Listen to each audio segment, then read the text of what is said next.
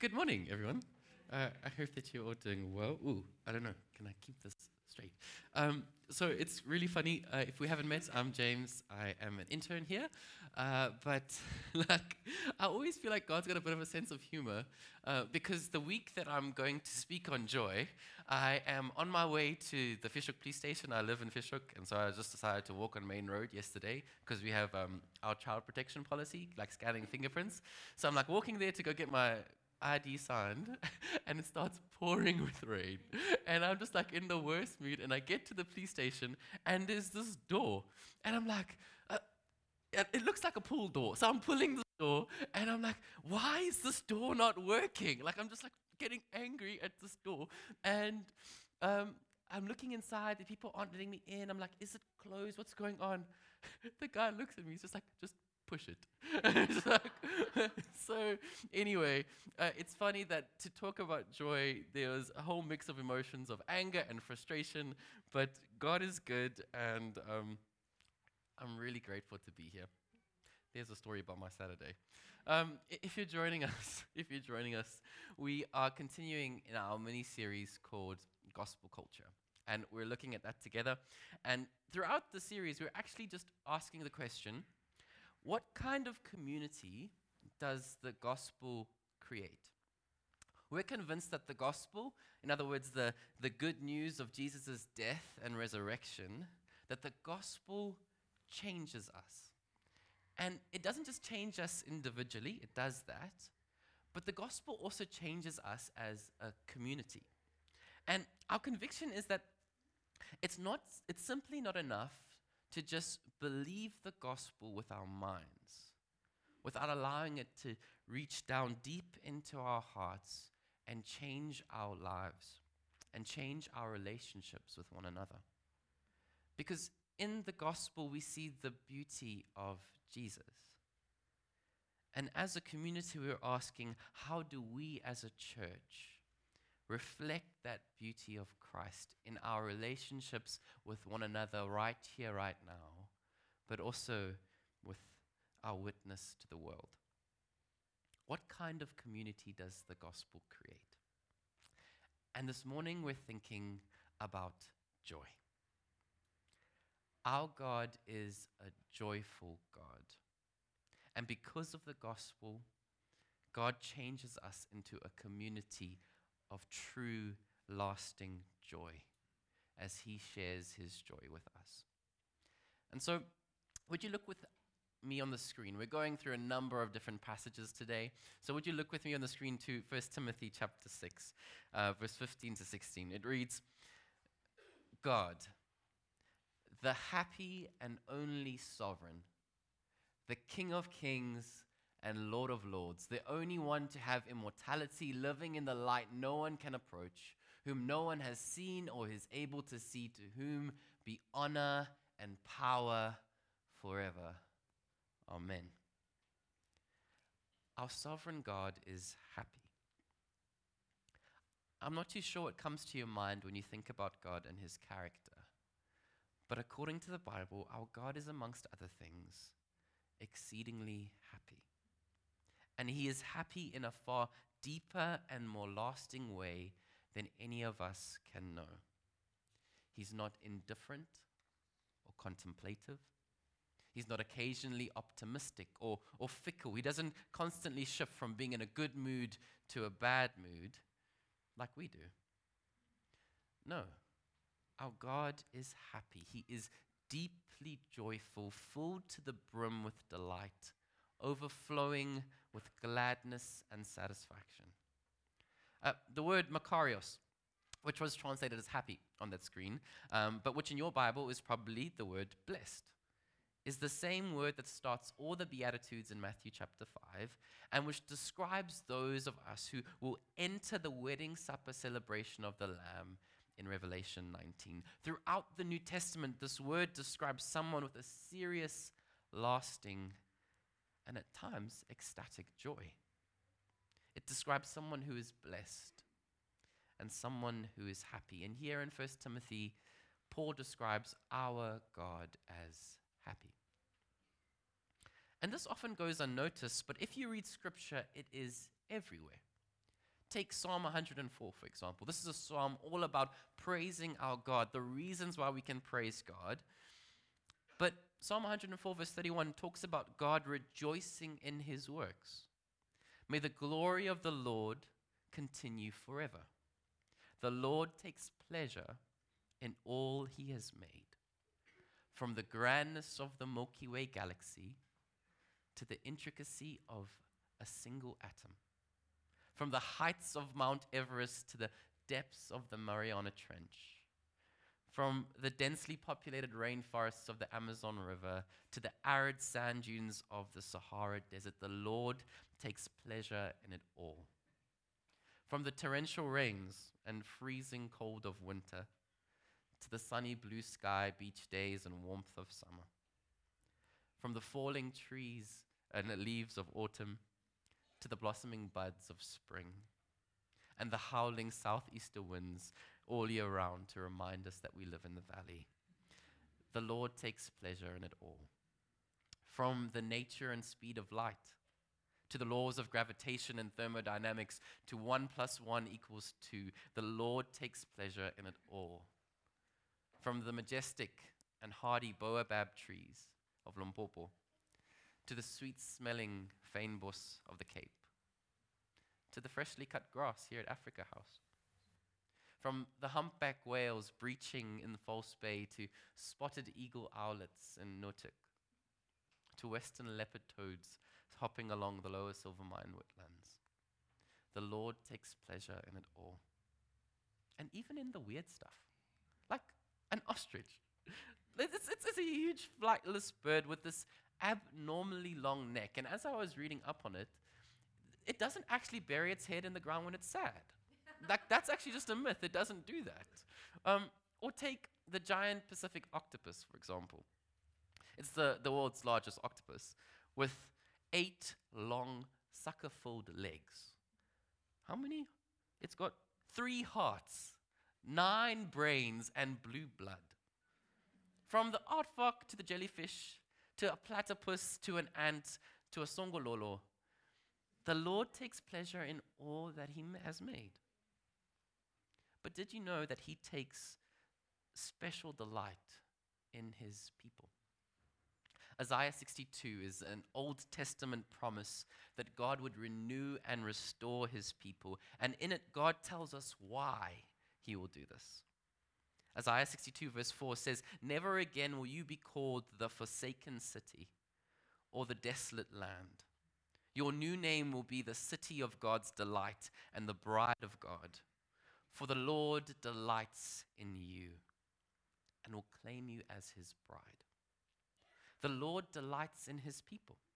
A people who were once forsaken and desolate, but now, by God's redeeming grace, are loved and delighted in. A people who were once enemies of God, dead in sin and rebellion, now, by God's love and mercy, sons and daughters of God, alive to his love, freedom, and joy. God delights in his people, and God delights in you. I wonder if I could ask you a few questions.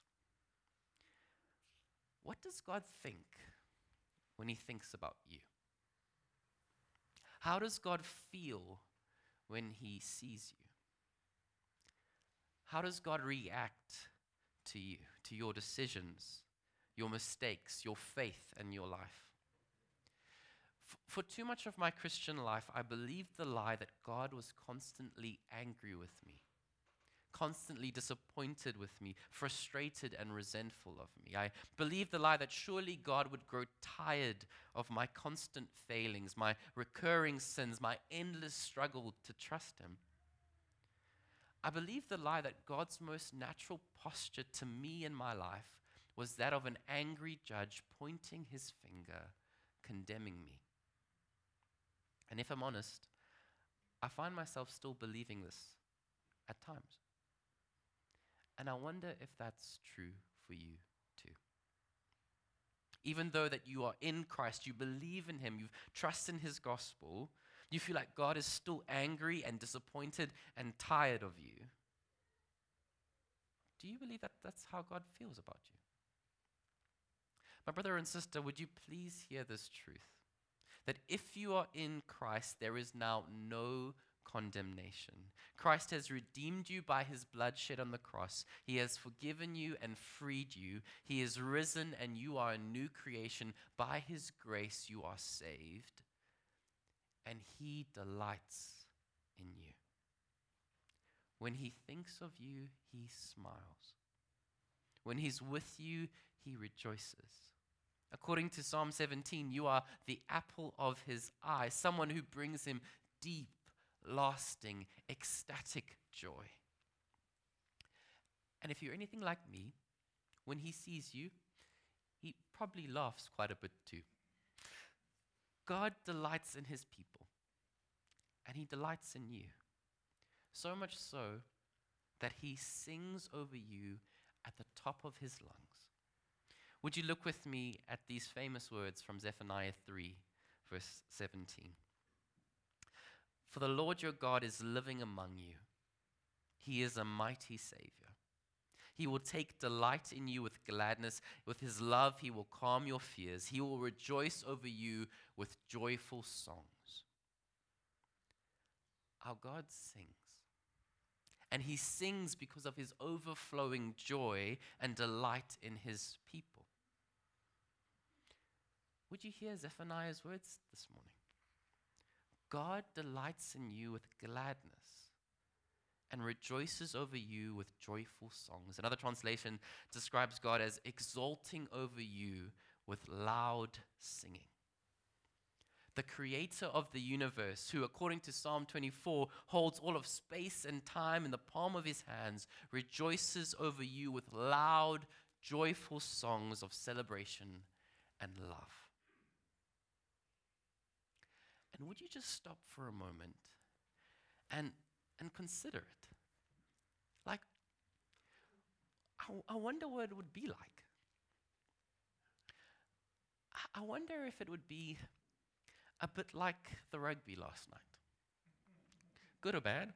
Um, over 60,000 people in Ellis Park, all cheering, shouting, supporting, and celebrating their team, their people all singing, maybe at one time, Ole, ole, ole, ole, ole, ole, ole, ole, ole, ole, ole, ole. But I, I wonder if that's not a picture of our God joyfully singing over us, loudly cheering, shouting, supporting, and celebrating His people.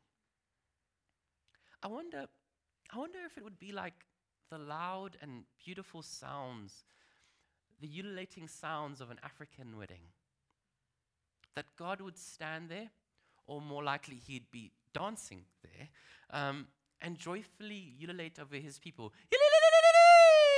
I, I, I, just wonder, he's delighting in them. He's rejoicing in them. He's celebrating his great love over them with loud, joyful sounds and singing.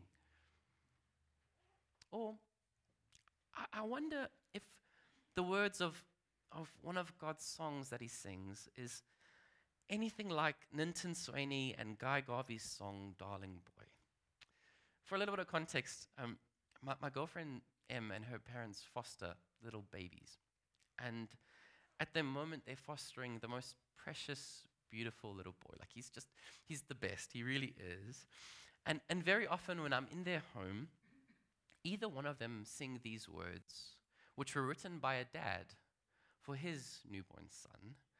And it goes something like this Darling boy, darling boy, when I see you smile, I see stars.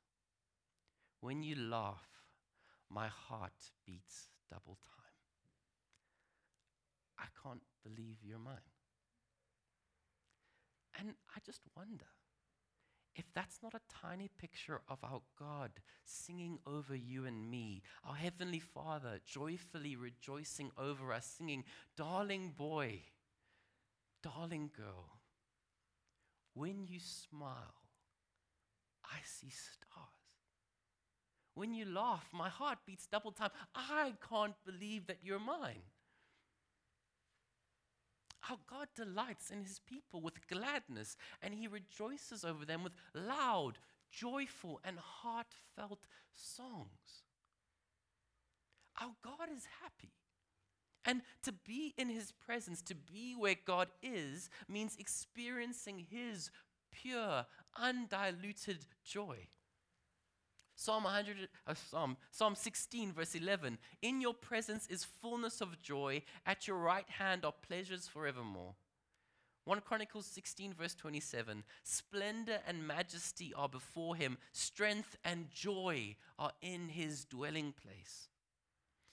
And perhaps most definitively of all, there's Psalm 115, verse 3, which simply says, Our God is in the heavens.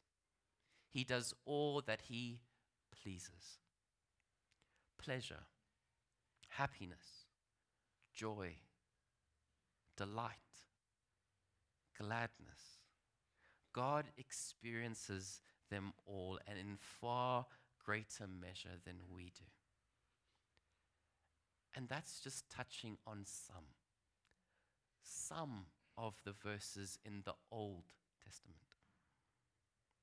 And the reason for mentioning all of these passages is to show you that the happiness of God is not a new idea, but that it's a, a vital part of biblical teaching.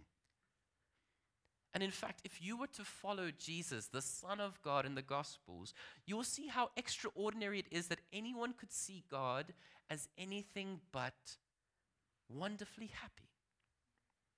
For example, Jesus' first miracle, the first sign of his public ministry as God's Messiah is what? To turn water into wine at a wedding. To turn a moment of shame and sadness into one of joy and gladness.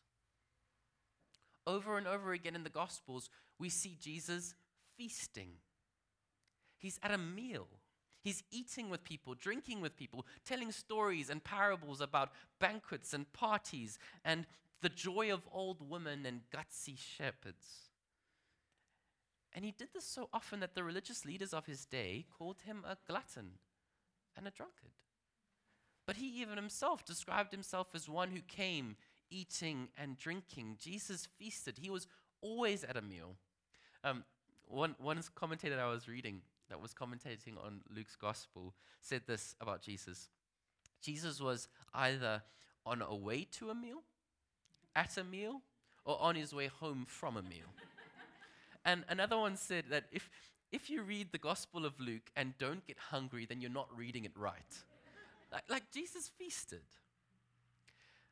Over and over again in the Gospels, we see Jesus talking to and playing with children. Now, I'm not sure if you've noticed this, but children don't want to be around grumpy people. Like some of you be like, why don't children come up to me? And I, don't know what to say. Maybe you just need to process that with your life group, talk to some trusted friends. Like, uh, but children don't want to be around grumpy people. But everywhere that Jesus went, the disciples had to pull the children away from him. Children wanted to be around him and talk to him and probably play with him. And I take that to mean that he was fun.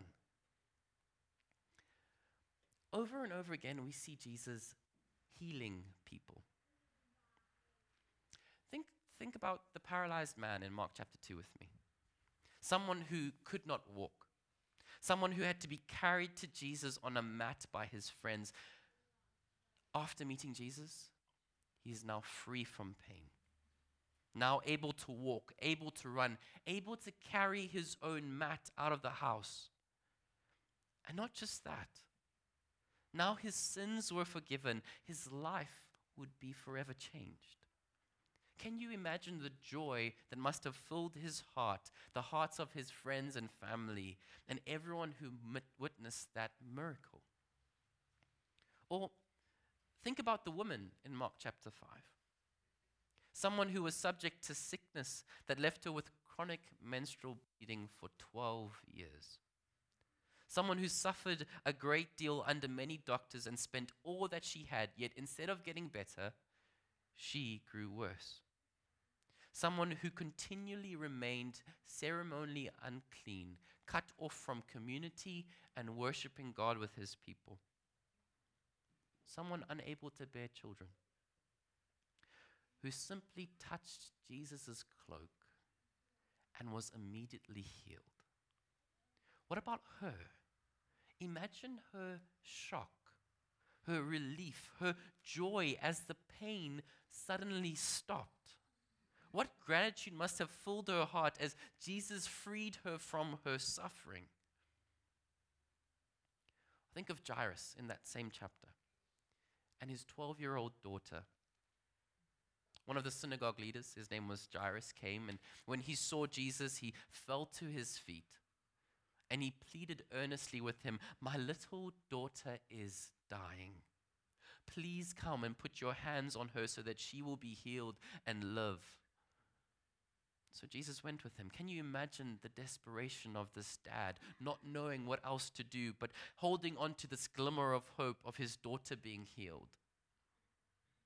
But while they're on their way, some people come from Jairus' house and said, Your daughter's dead. Why bother the teacher anymore? Maybe some of you can imagine, but I think for a lot of us, we can't imagine the pain, the hopelessness, the helplessness he must have experienced. That glimmer of hope now gone, the grief of a father who's just lost their child. And can you imagine his joy, his gratitude, and his delight as Jesus takes his little girl by the hand, raising her from the dead, giving her back to her father, bringing comfort and joy to their family. Over and over again, we see Jesus restoring sight to the blind, raising the dead to life, setting free those afflicted by demons. Jesus healed people, and that would bring great joy. Lastly, over and over again, we see Jesus practicing the Sabbath, which, amongst other things, was a day of rest and delight in God.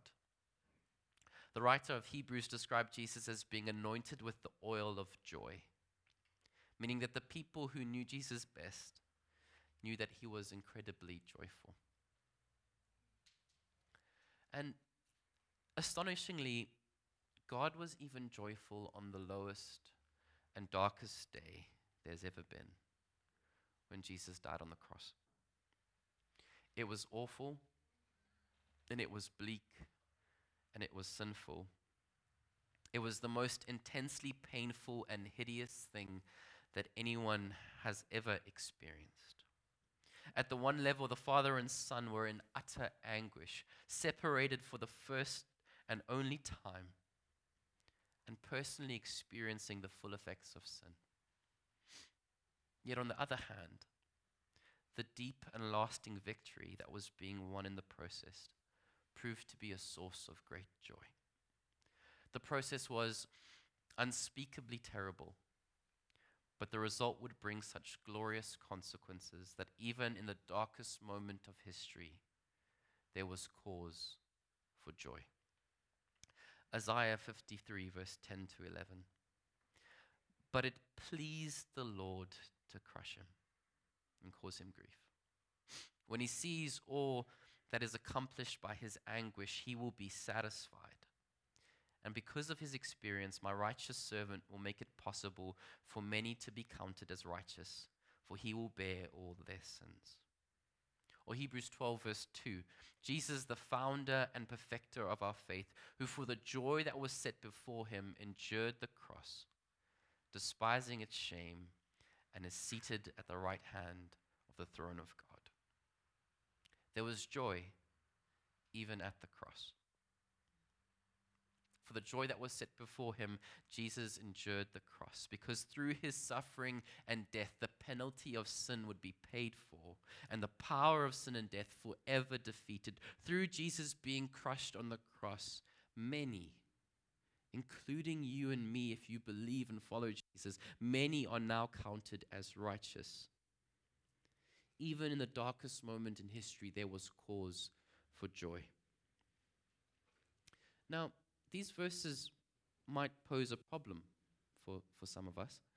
Because how could God be angry and heartbroken and yet joyful at the same time? But if you think about it, we experience simultaneous emotions, emotions at the same time, all the time. For example, if Eliche went and played a soccer game, right? And he can be so stoked at scoring a goal on the one hand, but he could be sad that his mom wasn't there to watch the game. He could be disappointed that his team didn't win the game and be angry at a bad call the referee made. All at the same time. We experience simultaneous emotions all the time, so it should be no surprise that God, who is far more complex than we are, can experience them as well. The reality is that in every decision the Lord has made, there is a deep and lasting happiness that outlives all other feelings. Certain of the goodness of his purposes and permanently delighted by the glories of his cause, his creation, and his character. God is and can be nothing but happy. And this joy, this joy of God, is something that God loves to share. Would you hear Jesus' promises from John 15, verse 11? I have told you this that you may, that so that my joy may be in you and your joy may be complete. Jesus' promise in John 15 is that God's joy may become your joy, and your joy may be complete and full. The question becomes how? How does God share? How do we share in God's joy? There could be many more things said, but I'll give you three that come to mind for me. Firstly, we share in God's joy as, as Christians by just being with Jesus.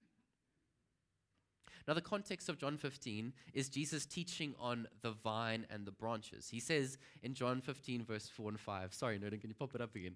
Um, Remain in me, or abide in me, or simply just be with me as I also remain in you, Jesus says. No branch can bear fruit by itself, but must remain in the vine. Neither can you bear fruit unless you remain in me. I am the vine, you are the branches. If you remain in me and I in you, you will bear much fruit. Apart from me, you can do nothing. I have told you this so that my joy may be in you and your joy may be complete. Jesus is saying if you want to receive God's true and lasting joy, you need to remain in the vine. Just as a branch has to remain in the vine to, to live, grow, and bear fruit, followers of Jesus have to remain in the vine. That means simply to be with Jesus, to spend quality time with Him, learning about who He is and what He's like learning about what he loves, learning about what breaks his heart, learning about his character and nature in the stories of Scripture, reading it to get to know him. And it's to talk to him, to talk to him about the difficulties that you're facing. The questions you have about life and faith, your dreams and your fears, your questions that you have about Him. It's simply to take the time to talk to Jesus and to be mindful of him wherever you go. To remain in the vine, to simply be with Jesus, is our call and is the pathway to God's joy. And he calls us to do that day after day after day. And God's Spirit will give you his joy, and your joy will be complete. Here's two ancient practices that people have done to be mindful of who God is, to be, be with Him and be present with Jesus. And so maybe this week, would you consider the practice of silence and solitude? Intentionally taking moments in your day or your week just to stop, switch off, and block out the noise. To sit in the quiet calm of God's presence, mindful that He is always with you, and to rest and to be filled in Him. Now, it can be anything from 10 minutes when you first wake up to an hour long retreat or hours long retreat if you wanted to.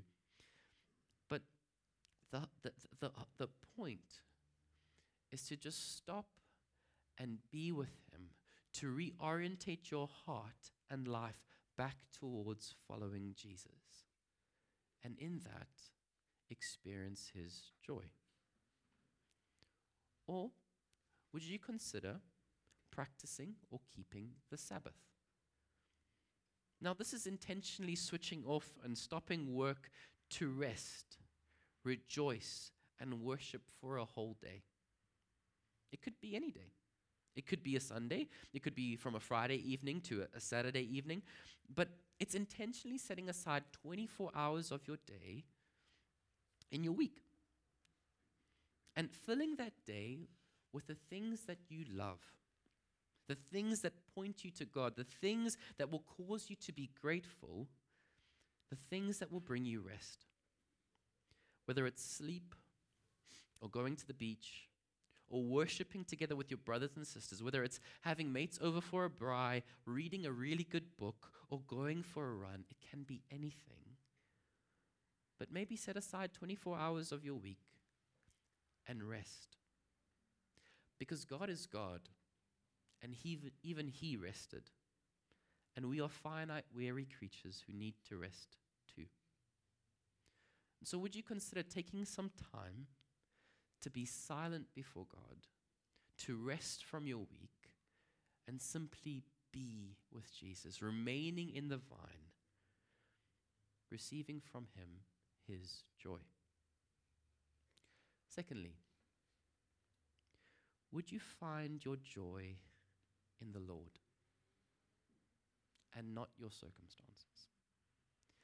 I realize that in a talk like this and reflecting on God's joy and the happiness that's there, that for some of you here this morning, you are not in a season of joy. And please hear me, this isn't a call for you to fake it until you make it or to just be like, I have to be happy and I'll grind my teeth so that I can look happy. It's not that. The Bible is clear. There's a balance between seasons of and a time of mourning and weeping and a time of laughing and joy and, be, and being joyful. And this is not me saying you have to, you have to. But all I'm saying is the Bible is clear. He does command that we rejoice, not because everything's okay, but we rejoice in the Lord because of who He is and what He has done. And even if it just means rejoicing in the fact that one day you'll be in heaven and not have pain anymore. That's the call of God for you. My prayer is that for you who are suffering, that you would find in Jesus your comfort and your peace, that you would feel his nearness and not feel like you have to be happy, but rather your joy can be, as Sean prayed for us, a contentment in God that surpasses understanding. May the joy of the Lord be your strength. And lastly, how do we share in God's joy? We share in God's joy by being with God's people. You know, Sundays are a lot of things. But one of the things they are is actually an opportunity to celebrate who our God is with his people, to be reminded of his character, and to let that change how we view our circumstances. Why don't we follow Jesus by having meals together. Have people over in your home. Or invite yourself to their home. If you want to invite me, I'll come. I don't mind. But eat together. Do things that you love together. If you love hiking, go hike together. If you love to take a cold plunge, go cold plunge together. If you love to sing, then sing. Find opportunities to be with God's people and let God use them to encourage you to be joyful. We need one another because there are moments like today where we sing about God's truth, about Him being our living hope. Even though we are in the pits, even though we are struggling, I can see Bertus next to me singing out the truths of God. When we pray together, I might not be able to pray because of what I'm going through, but hearing Bertus pray, his faith encourages my faith. And that's how we can share joy together.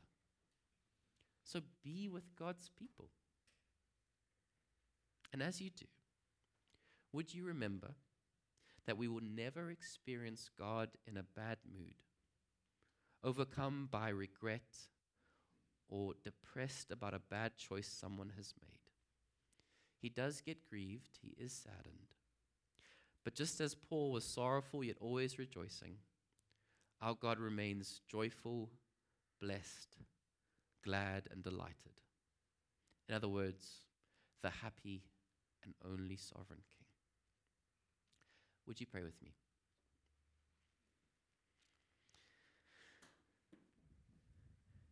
And would you just be with me and be with Jesus? To take some time just to breathe in and breathe out, mindful of his presence with us and the joy that he offers us. My prayer is that you would receive his joy even as we sing now. Lord Jesus, thank you that you are joyful. Thank you that you show us what true and lasting joy is. And thank you that we can look at you in delight.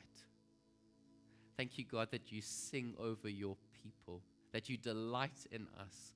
And I pray that the truth of your word would would rebuke us, would challenge us, and change our mindset when it comes to you. That you are not angry or resentful, but you are so open and so joyous. And my prayer is that as a people, we would be a people of joy, radiating the beauty and joy of God to our world and to one another. But I pray that you would comfort and give contentment to those of my brothers and sisters who are suffering. Where joy has been a distant memory and who are hurting, would you give them your joy, your peace? For your glory, Lord, we pray. Amen. Would you stand and sing? And as you do, would you be reminded of these words in Romans 15, verse 13? May the God of hope fill you with all joy and peace as you trust in him, so that you may overflow with hope by the power of the Holy Spirit.